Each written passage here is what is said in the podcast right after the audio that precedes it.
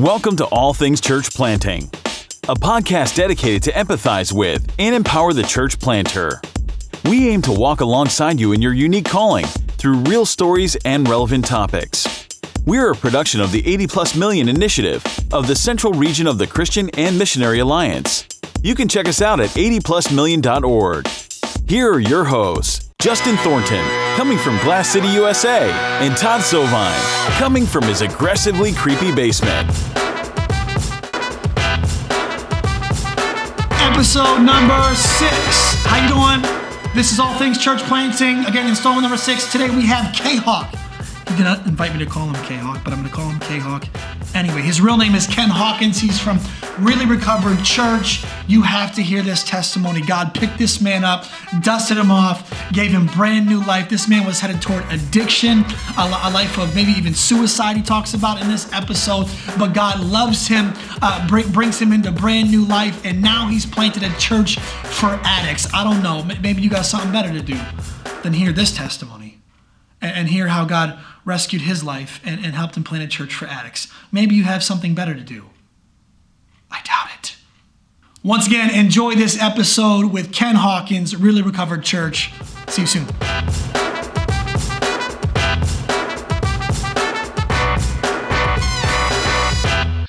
All right, we back. This is All Things Church Planting. All Things Church Planting is a podcast of the 80 Plus Million Initiative. The 80 Plus Million Initiative is an initiative of the Central Region of the Christian and Missionary Alliance. As a squad, as a region, we're chasing hard after the evangelization of 80 plus million souls in our region and the discipleship of the responsive. We believe one of the major vehicles for pushing that forward is church planting. And so here we are, a podcast entitled All Things Church Planting. Your hosts today are myself and Todd Sovine. Todd Sovine is the big dog and the leader of the region, although he would never call himself the big dog. Uh, one of our favorite tools to shape culture is storytelling. And so me and Todd are interviewing Ken Hawkins, who planted a church called Really Recovered in Akron, Ohio, and he has a compelling story to tell. Hello, Todd, and hello, Ken. Hey, Justin. How you doing? Todd, I'm doing good, guys. Uh, Tell us where you met Ken and what struck you about his story.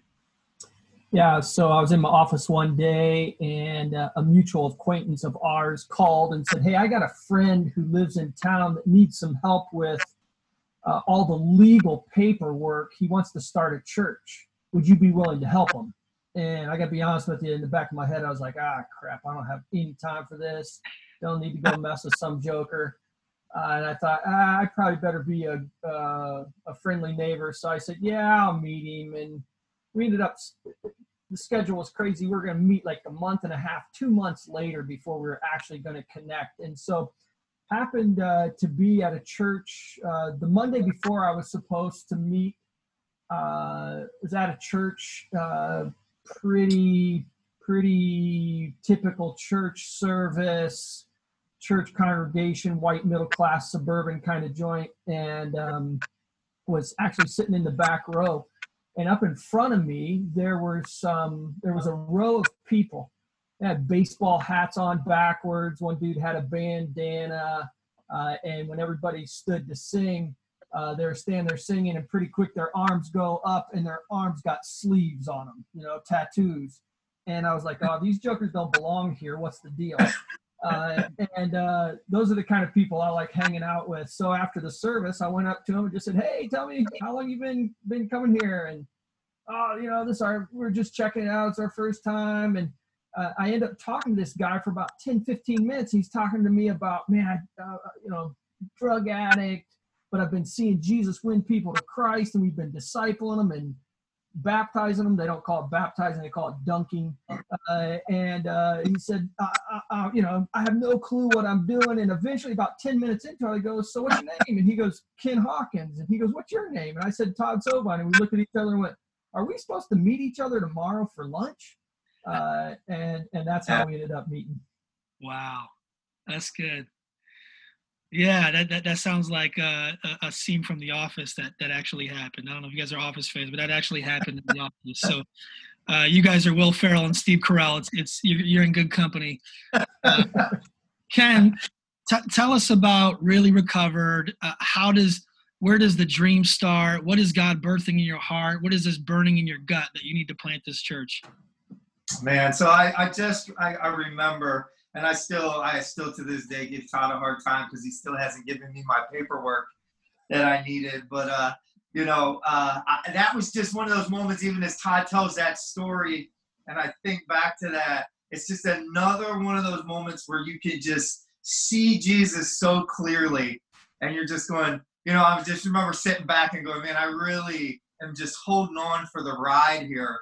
Mm. And uh, and so you know, really recovered. It really just starts with my story, and you know, three decades almost of, of drug use and drug abuse and drug trafficking, and you know, I was in and out of treatment centers. I, I, I did 17 treatment centers, and I was in and out of jail constantly, and felony after felony, and you know, even as a juvenile um, you know, I, when I started drugs really young, probably about 13 or 14 or whatever. But by the time I was 16, I was so bad into selling drugs and, and doing coke and and stuff that I, you know, ran out of drugs on Christmas Eve when I was 16 years old, and I ended up robbing three gas stations at knife point in a stolen car on Christmas wow. Eve. And that, that was like the beginning of, of everything. You know, a lot of people look at that and go, man, that's got to be like a bottom. and that was that was the beginning, you know. And so I caught my first secret indictment when I was 19 years old for selling drugs, and it just it just continued that way, you know. And and so all these treatment centers I would go to, um, you know, and I completed them. It's not like I showed up and ran off to do drugs. Man, I was really searching to go, man, how can I be different? How can this thing that that's inside of me, this this emptiness, this void, man, how can I fill it?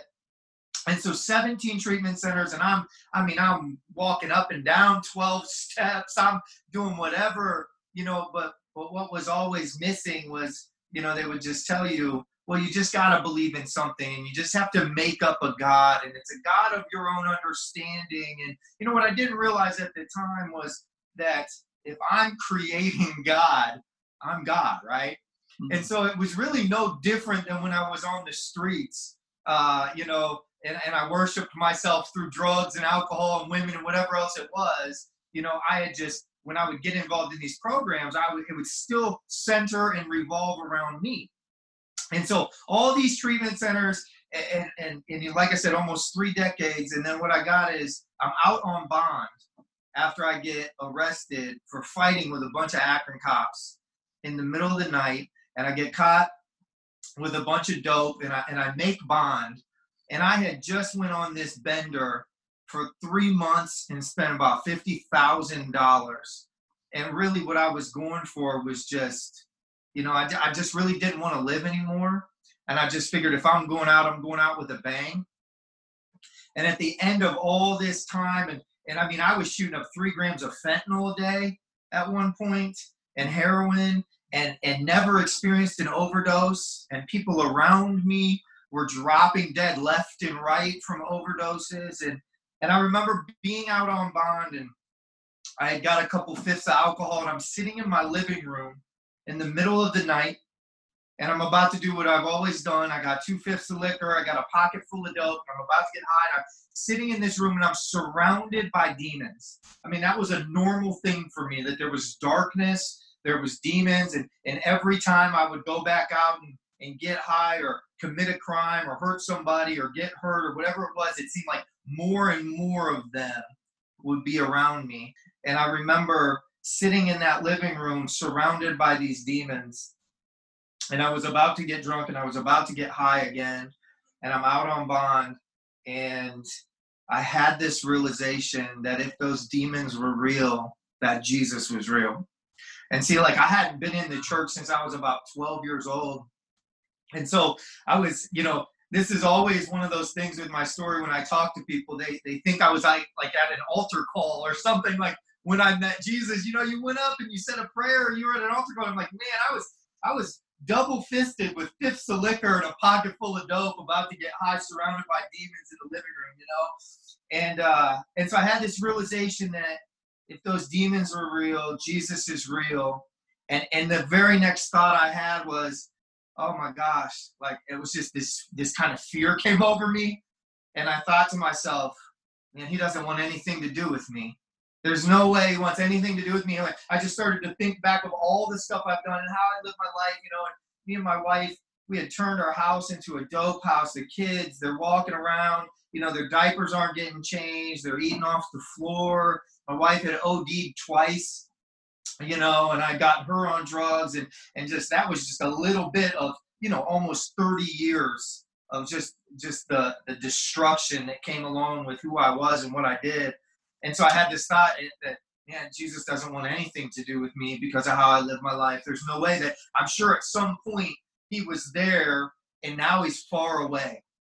And so I started to cry and, and for the first time really, you know, uh, for the first time really inside, like in my heart, my very being, I was done with me. And, and if Jesus would just come back and show me what to do, I would do it, anything, you know? And, and that's what I started to cry and say out loud. I was like, Jesus, so you're real. So come back and just show me what to do and I'll do it, you know? And I expected, you know, him to just tell me some things I could do, you know, because that's what it was always about when I was in treatments and stuff. It was always about behavior management and things you need to do and steps you need to check off and boxes you need to check and and uh and and right when I said it, uh I Jesus spoke to me uh, right over my shoulder, spoke to me, and he said three words to me. He said, "I never left." Mm. And immediately I fell on my face and I thought like the room exploded and, and, and the demons were cleared. And there was just, I was on my face just crying, you know, and, uh, and at that moment, man, everything changed. It was, it was like when I, when I came up off of that floor, it was like laying, you know, laying on the table about to get, you know, an autopsy done. And then all of a sudden, you know, you breathe and there's there's life for the first time. I experienced life, like something had changed, and uh, and, that's really where really recovered started. Um, because from then on out, you know, I, I I had to tell people about this new life because I knew if he could do that with me, he could do that with anybody. Um, and, and so that was the beginning of it. That was the beginning of it. Um, and it really, I didn't, you know, I didn't have this burning in my gut after that to plant a church. Um, but, you know, the same spirit inside of me now that, that cried out, Abba, Father, cried out lost people. And, and, and that's just what it was. Like, I just knew that people needed to hear uh, the gospel. And that's really what it was all about.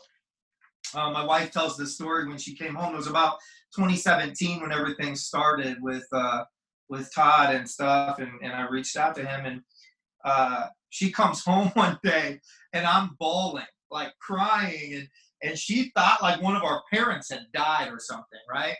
and she comes in and and she's like, you know, I had just been in the bedroom by myself on my knees praying, and she comes in and she's like, oh my gosh, what happened? You know, and, and I told her, Jesus said we're going to plant a church for addicts. We're going to be the first church ever for addicts. And I'm crying because I'm so terrified. I'm going, there's no way that I can do this, you know? And I, and I just remember, um, I just remember that feeling and, and being a part of different events and different church things and gatherings and stuff where people were talking about like, yeah, I just think I should go plant a church. And I remember when it get to me, I'd always feel like, am I the only one here that didn't want to do that? You know, like, and I think a lot of that comes from what we think church is, you know, what we've seen and we think church is. Uh, you know, we think of it a lot of times, I think more of like a business than what it really is the body of Jesus actually moving his hands, his feet, his mouth, you know, his words.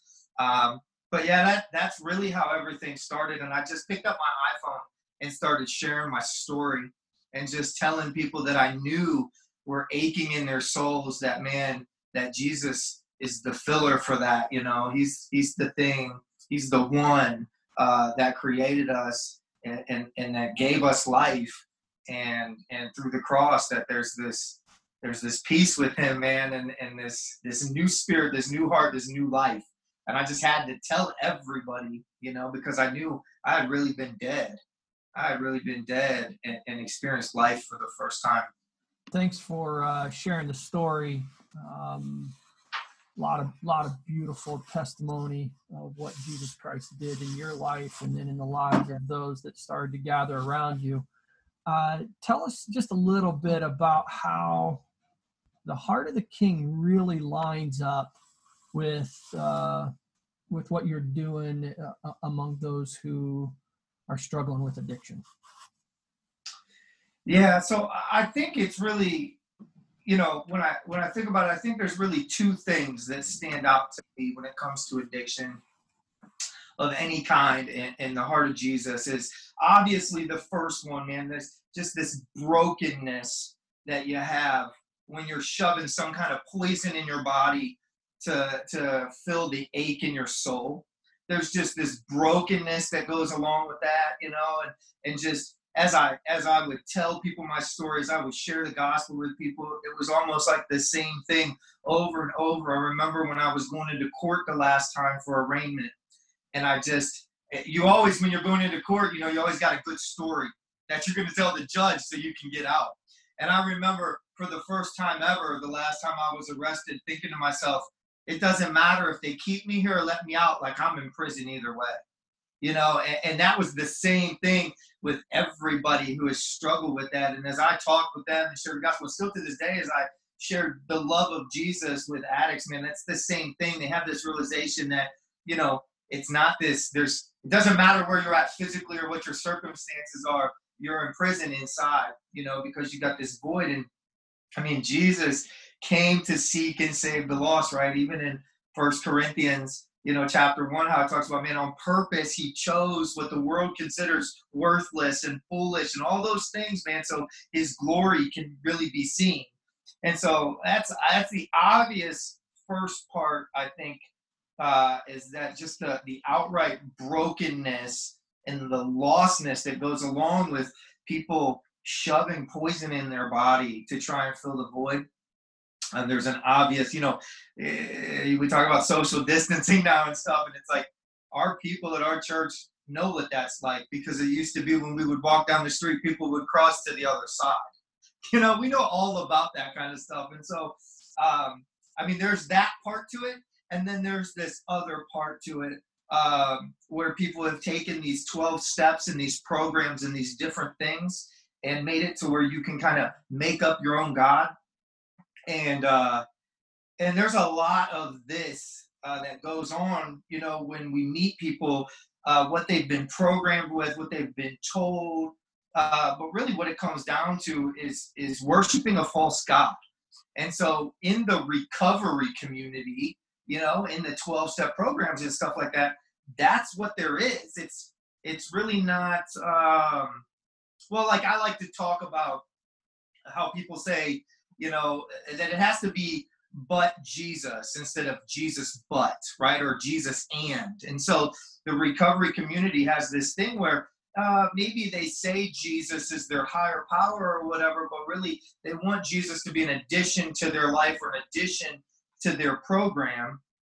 And and really, you know, I always get this picture of like Mount Carmel with these guys on one side in the recovery community that have their their false gods that they've made up and, and they're trying to manage their behavior or whatever it is. And then there's us on the other side here at Really Recovered, man, that know that Jesus is the one and only living God, you know, and, and we're taking the gospel to these people. Jesus wants to destroy all these false idols and all these false gods and call these people even back to himself you know? And and that's the thing that's in akron. It's the birthplace of recovery you know? And so it, it's not even you know going into programs and meetings and stuff. You can't even go in there and talk about jesus man. They'll try and run you out of there you know? Um, but there is this thing where jesus is is trying to call these people back to themselves as well and he's using people like us that really recovered uh, who have really encountered the one and only living god um, to rain down fire from heaven right and, and, and, and show hey Look at what I do. I change the way you think. I give you different desires. I, you know, I give you a new life. Um, and how he's he's got to be the center And so we see this happening at Really Recovered, where there's no programs and there's no behavior management. There's just worship of the one and only living God, a true surrender to Him. And it's a huge testimony to people who keep making up false gods and falling on their face, you know, and, and, and falling down time and time and time again. Um, that they look at us and there's no way that we could pull it off. You know, only Jesus, only the power of Jesus can do that. And so, you know, I think that's that's really the two things I think of when I think of um, addiction and, and, and the heart of Jesus is one, you know, reaching those obvious lost people who know they're lost and they're searching for something, but also reaching these people over here in recovery who, because maybe they're sober, don't realize they're still headed to eternal destruction and death and, and, and, and, and getting their attention to call them back to him themselves as well. They're lost too. They just don't know it, you know. And so those are the two things I think of when I think of the heart of Jesus with the the addicts. Yeah, that sounds like my Jesus. You know, loving loving people on the margins, uh, crossing the street in multiple scenarios to touch someone with leprosy, to tell the story of the Good Samaritan, to, to love the person on, on the margins. I love what you guys are doing. So talk talk to someone who's trying to do something similar. Okay. Matter of fact, I got I got a I got someone I'm coaching right now who wants to do something similar. Shout out to, to Brandon Sykes in Saginaw, Michigan. Um, talk to him right now. What what are some of the unique challenges uh, of planting this type of church um, with types of folks? Yeah, so I probably covered a little of them in that, the, the last thing that I was talking about, you know, but but it, it is it's it's it's really i remember after you know my encounter with jesus my new life trying to think through you know all these different things i could do to reach addicts you know and like man how i really had this pure heart in the fact that like, i really wanted to help people and i really wanted to see people get a new life but then i would start to get in the way with my thinking and go, maybe I should do this, maybe I should do that. And the problem with that is, and I think it's the same thing in the church world. It's like you kind of you'll you'll drift to build kind of what you've seen and what you know, you know, and, and I've been in 17 different treatment centers, you know. So as I would sit down and try and think through, man, how am I going to reach people? Um, I would overcomplicate a very simple gospel of Jesus Christ, you know. I would overcomplicate that, and I think we live in a world where um, it's normal to do that. Right. Uh, you know, it's it's a little bit of scripture and a whole lot of us speaking, rather than the other way around. And so, um, you know, I guess what I would say to him is, you know, to really, you gotta really be in tune with the Holy Spirit and really be willing to follow Jesus. And I know that sounds like a cliche, like, oh, of course, follow Jesus, but you know, I mean, like really follow Jesus, even when you get what you get back isn't exactly what you like or what you think it should be. Um, because I, I had all these plans to chase ambulances when people OD'd or to open up houses to do this or to open up, you know, I had all these different plans. And Jesus, you know, he was so gentle with me, but he would constantly just point out, yeah, people are doing that. You know what nobody's really doing? Nobody's really coming up Mount Carmel, right? And standing there in front of a bunch of people and going, no, only Jesus. I was just reading in Jeremiah 42 where he's talking about, you know, they're they're saying, hey, should we stay here in Judah or should we go? And they have Jeremiah pray and they go, whatever God says, we're going to do it no matter what, you know. And, and he comes back and he goes, God says stay, and they go, we're not going to do it, you know. And he goes, and, and it's and I think a lot of times that's what we get caught up in when we want to do something. We, we have our notions and our thoughts and our plans of what we think it should look like and you know and, and, you got all this stuff around you that tells you what you think it should look like. And really to just listen to jesus and go against that because jesus is always he's just opposite what i think. And so like in the beginning what i did a lot of is like man i think this would be a good idea and i just did the opposite. I just pray talk to jesus and he just want me to do the opposite. I just like yeah yeah that's probably stupid. I just do the opposite isn't it crazy how we don't think, you know, because what we're used to, but Jesus' design is so much better than than than what we have designed or what we have planned, you know. And it's been the greatest. It's been a great one of the greatest blessings ever. is to have this tight knit family and actually read through the book of Acts and go, man, we look like people that walked out of this book, you know. And instead of going, hey, let's take this truth and you know uh, this truth that doesn't change and put it in this culture that's always changing, but really what happened was our culture changed to Jesus's culture, you know, uh, as we just submitted to Him, and and man, it's been amazing because we've seen, we've seen. I mean, that's probably one of my favorite, you know, one of the hugest blessings of being a part of really recovered is to actually have that front row seat to see fire rain down from heaven.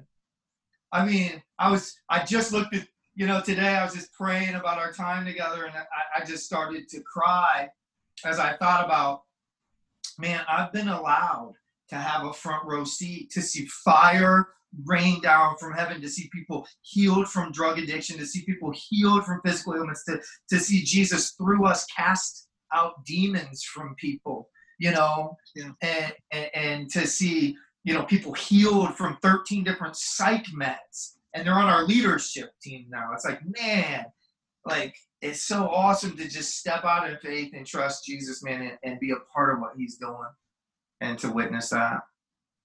Yeah, Ken, it's been a fun ride to uh, partner with you in all of this and to, at least from somewhat of a distance, uh, still get to claim a front row seat with y'all uh, in watching Jesus do what Jesus does best. You know, one of the one of the things you've alluded to and then uh, just plain spoke about was the idea that you know you're going into some really deep, dark places of bondage. And uh, no doubt that uh, puts you in a place where there are a, a lot of a lot of arrows uh, aimed at you from the enemy, and you've had to encounter uh, quite a bit in that area. Tell, tell us just a little bit about some of the spiritual warfare, particularly for you and your family as you've planted this church. Yeah. So I remember I remember in the beginning when we would be getting together, and I'd be bringing a message or whatever. I would, I would ask Megan, my wife, all the time. I would go, "Do you think other pastors get attacked like this all the time?" Like there was just always this pressure, you know, and like at really recovered, man. A baptism just isn't a baptism. Like I picture as they hit the water, demons just flying. Because like we've experienced that kind of stuff. Like when we have a baptism like we need to be alert. People need to be prayed up. Our leadership team knows. It's like man it was it was so heavy at one point and we were new right? So like we were just you know wrestling through that. And a lot of time there's this this dark presence that's coming against the advancement of the kingdom and our first thought a lot of times is to personalize it you know, and you you find yourself going, oh, am I being attacked? What am I doing wrong? Jesus, you know, because we're just human. And really, it's just man, the kingdom is forcefully advancing, and and evil forces are fighting against it, right? And and there's this world we can't see that's happening. But um, so we experience a ton of that, you know, especially down in Akron where we're at, um, and just with the addiction community.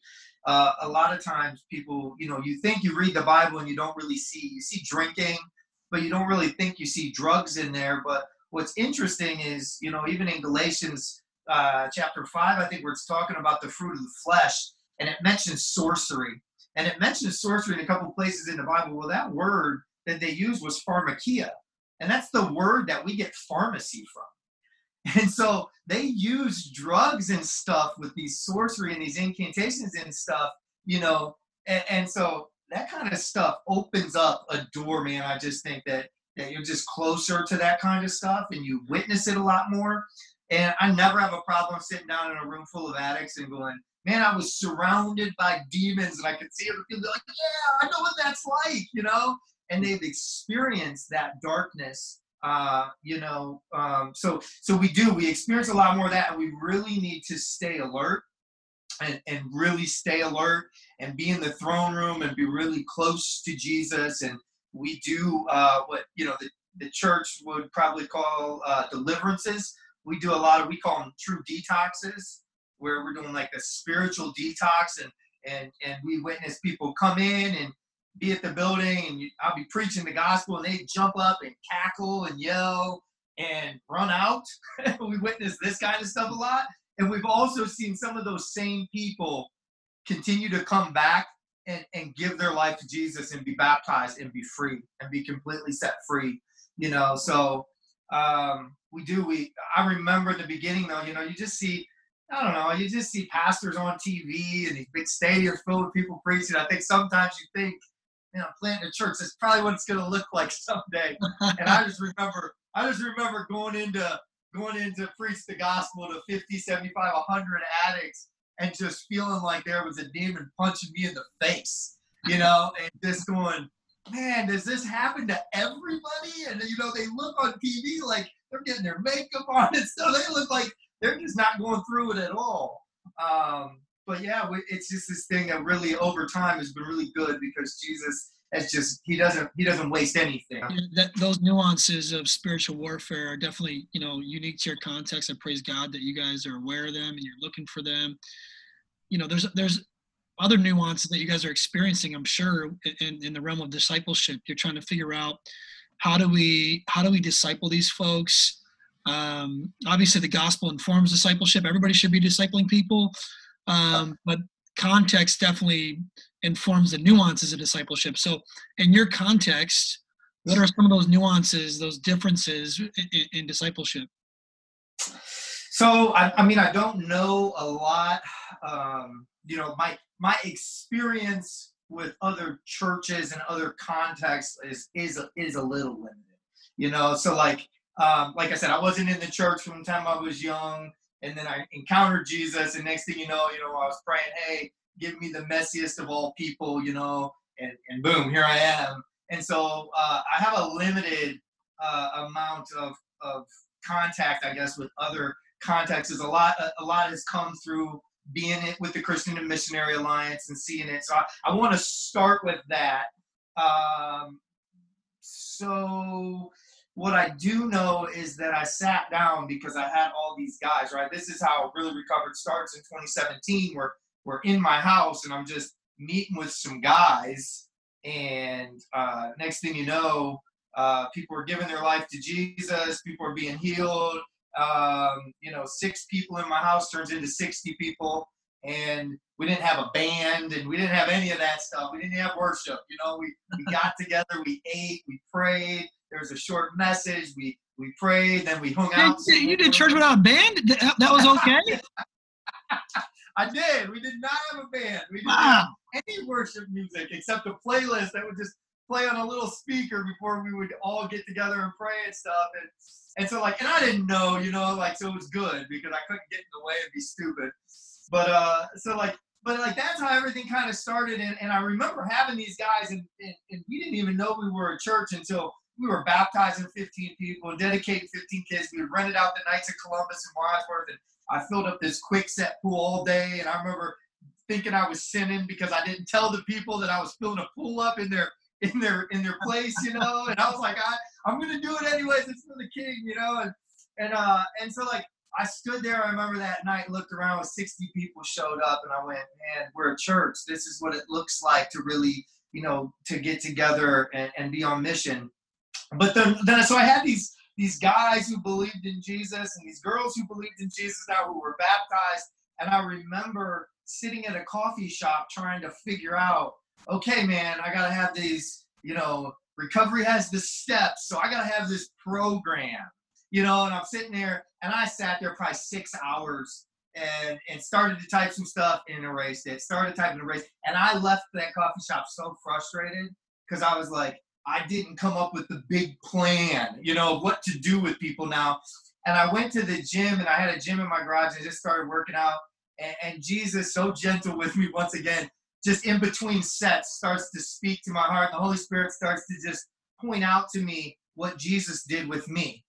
You know, and I just start going over to my whiteboard in between sets and just writing something down and writing something down. And, and, and that became what we call the way, which is our discipleship process. And so it's our initial discipleship process. It's got five parts to it. And obviously, well, five and a half.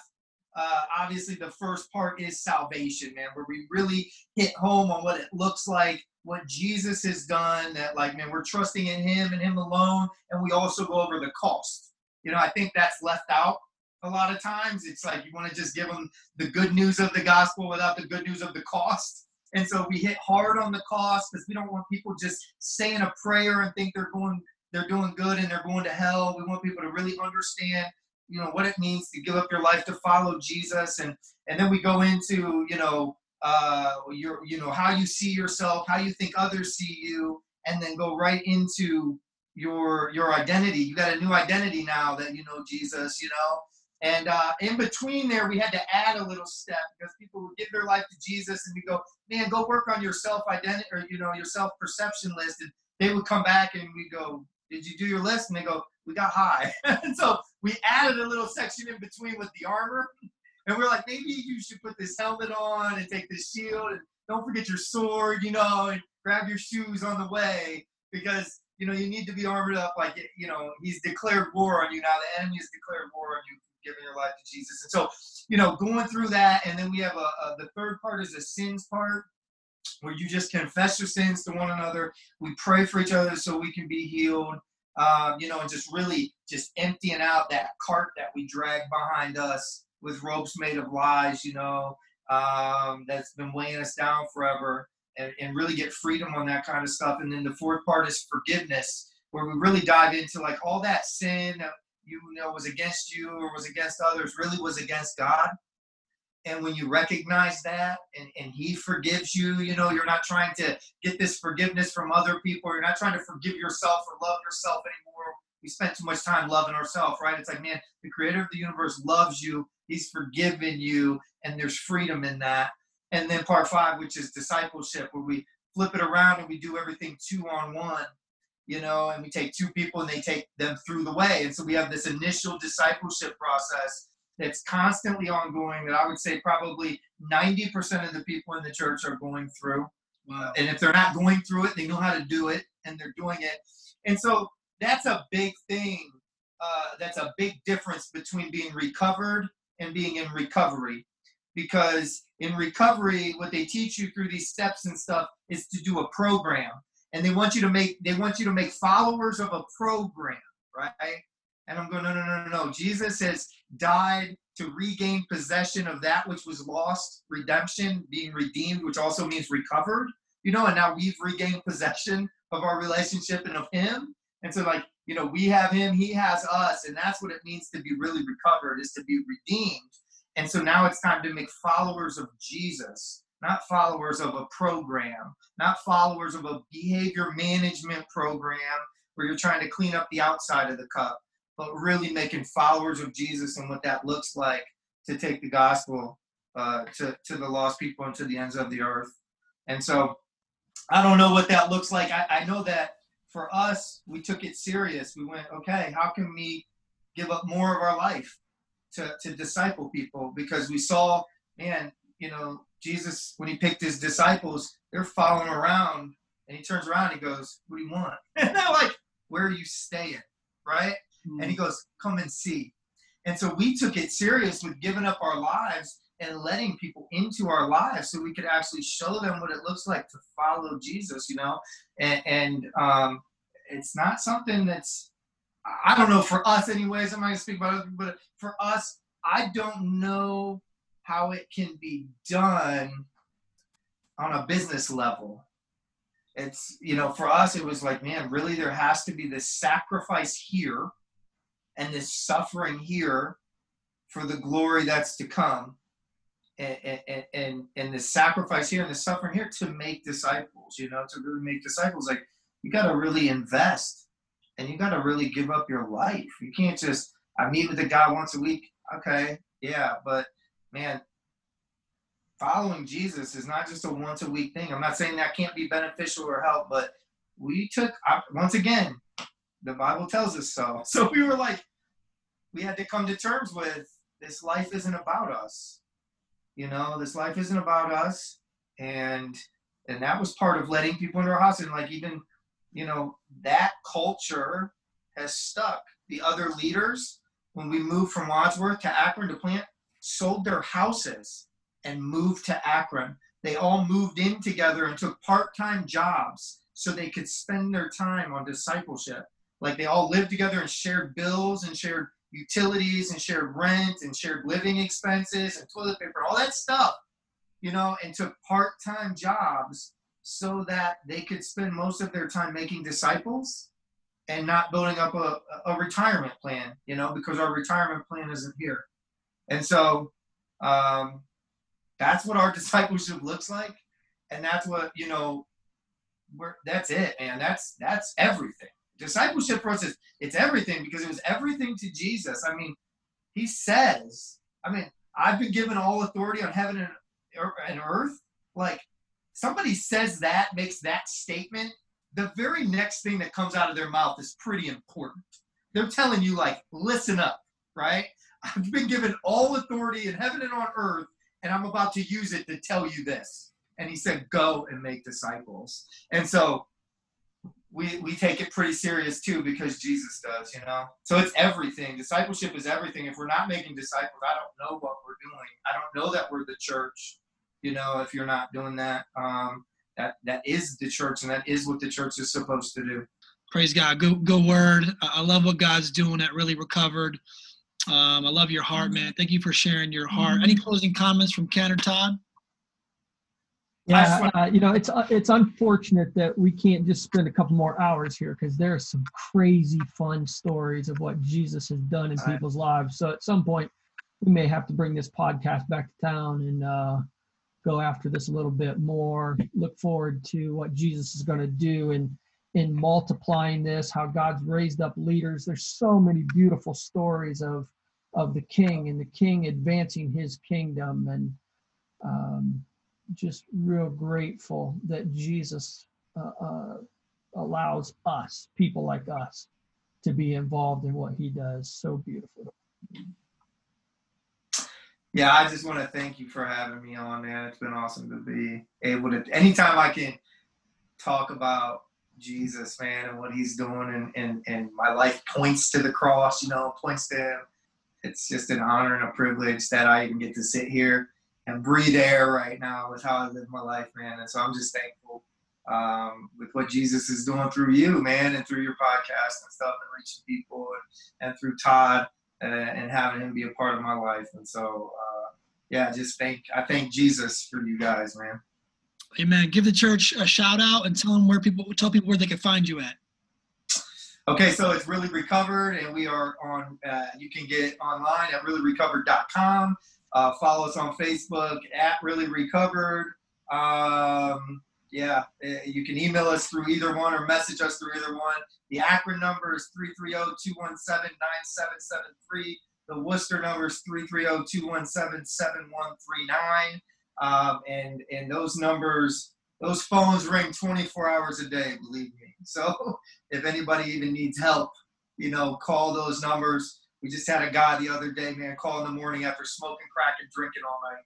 And the girl in the back seat of the car was like, that says something when somebody like that calls the church yes. for help, right? Yes. He goes, unheard of that people call the church like that for help in those situations, you know, and, and that's what we're that's what we're doing here. That's what Jesus is doing here at Really Recovered.